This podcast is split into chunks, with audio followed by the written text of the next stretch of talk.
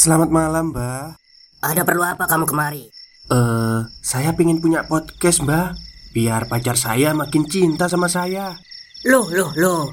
Mau bikin podcast kok tanya dukun? Sekarang kamu download aplikasi Anchor.fm. Di situ kamu bisa buat podcast gratis dan podcast kamu bisa didistribusikan ke platform mana pun. Dan di aplikasi atau website Anchor.fm juga terdapat fitur-fitur yang memudahkan kamu untuk membuat podcast. Oh, gitu ya, Mbak. Kalau gitu, saya boleh minta password wifi-nya, Mbak. Buat apa? Buat download Anchor.fm, Mbak.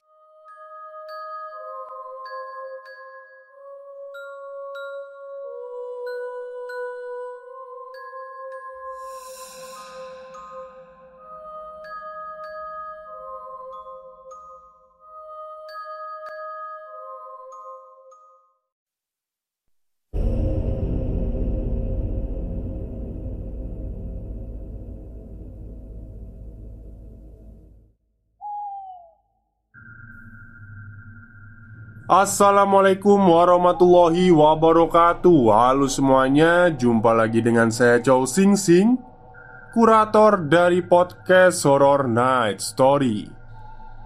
Halo, apa kabar semuanya? Semoga kalian semua baik-baik saja ya. Dan seperti biasanya, pada siang hari ini saya kembali Dan akan menghadirkan sebuah kisah mistis untuk kalian semua Kisah mistis kali ini saya datangkan dari Twitter. Dari Twitternya uh, Putri Durga. Ya. Dan uh, bagi kalian yang suka mendengarkan podcast di Spotify Silahkan kunjungi podcastnya Mbak Putri Durga ini ya. Namanya podcast lah pokoknya. Nanti uh, ini Linknya saya cantumkan di deskripsi jadi kalau mau mendengarkan podcastnya Mbak Putri Durga silahkan klik link di bawah ya. Oke Daripada kita berlama-lama Mari kita simak ceritanya. Treat kali ini adalah cerita tentang sesosok hantu kecil Yang mengikuti temanku. Aku baru saja sampai di sebuah kos Yang ditinggali oleh temanku saat itu, aku datang untuk mengirimkan abon buatanku. Sebut saja nama temanku ini Isna. Dulu, Isna adalah mantan siswaku saat dia duduk di bangku SMA. Dia juga merupakan juniorku di kelompok pecinta alam SMA kami. Kebetulan, aku mengajar di SMA alma materku sendiri. Kami sangat dekat Bahkan setelah dia lulus SMA dan aku pun tak lagi mengajar di sana, sekarang Isna berprofesi sebagai polwan, penyidik di salah satu satuan kepolisian di Bali. Isna sangat menyukai olahraga sepeda dan lari. Setiap hari, tiada hari tanpa melakukan salah satu dari kegiatan tersebut. Selain hobi, dua kegiatan itu adalah penunjang untuk pekerjaannya. Isna juga merupakan orang yang cukup sensitif dan mempunyai intuisi yang tajam, di mana kemampuan intuisi ini sangat membantunya dalam menyelesaikan suatu kasus. Isna bisa merasakan keberadaan energi di sekitarnya, namun dia tidak bisa melihat entitas tersebut. Hal itu sangat membuatnya lega karena dia tidak ingin melihat mereka yang tak kasat mata. Isna mempersilahkan aku untuk masuk ke kamar kosnya dan memintaku untuk duduk. Raut wajahnya cukup tegang waktu itu. Berulang kali dia menyapukan pandangannya ke seluruh kamar. Isna duduk di atas ranjang, sedangkan aku duduk di sebuah kursi di seberang ranjang. Di sebelahku terparkir dengan rapi sepeda miliknya yang sangat keren. Aku sempat mengagumi sepeda itu. "Kak, aku mau cerita. Ini hubungannya sama mistis," katanya pelan. Tumben pikirku. Biasanya dia paling tidak menggubris hal-hal seperti itu. Aku membenarkan posisi dudukku dan mulai mendengarkan ceritanya. Menjelang dini hari beberapa waktu yang lalu, Isna sedang mengendarai sepedanya menuju kosan. Dia melewati sebuah area setra, kuburan Bali. Saat Isna mengayuh sepedanya lebih dekat ke arah setra, dia melihat sebuah sosok transparan berdiri di depan setra. Sebuah sosok hologram berbentuk seorang anak kecil, memakai baju biru dan celana pendek Persis seperti sosok anak kecil yang sedang aku lihat Duduk di belakang Isna saat dia bercerita. Aku menoleh ke arah anak kecil itu. Dia menunduk saat aku melihatnya. Aku hanya tersenyum. Anak itu tidak memiliki energi negatif. Terus, gimana setelah kamu lihat itu? Tanyaku pada Isna. Isna melanjutkan ceritanya Ya, tidak terjadi apa-apa saat dia kembali ke kosan saat itu. Namun, keesokan harinya Isna mengalami sesuatu yang aneh.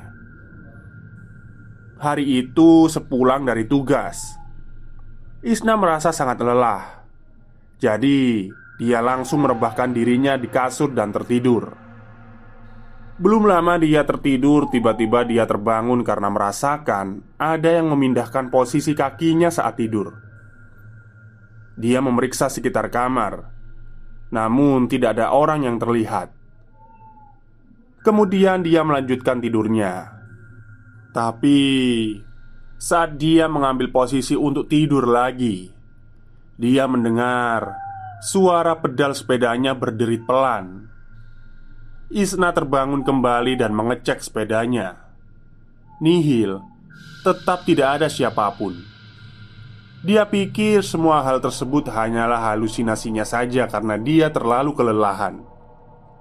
Keesokan harinya, Isna kembali tertidur karena kelelahan. Belum lama dia tertidur. Dia mendengar suara pedal sepedanya seperti bergerak. Dia membuka matanya dan duduk perlahan, bersandar pada sandaran ranjang sambil memperhatikan pedal sepeda diam-diam. Tiba-tiba, pedal sepeda bergerak dengan sendirinya, menimbulkan suara pelan. Isna menarik nafas dalam-dalam. Dia cukup kaget, tapi tidak merasa terlalu takut.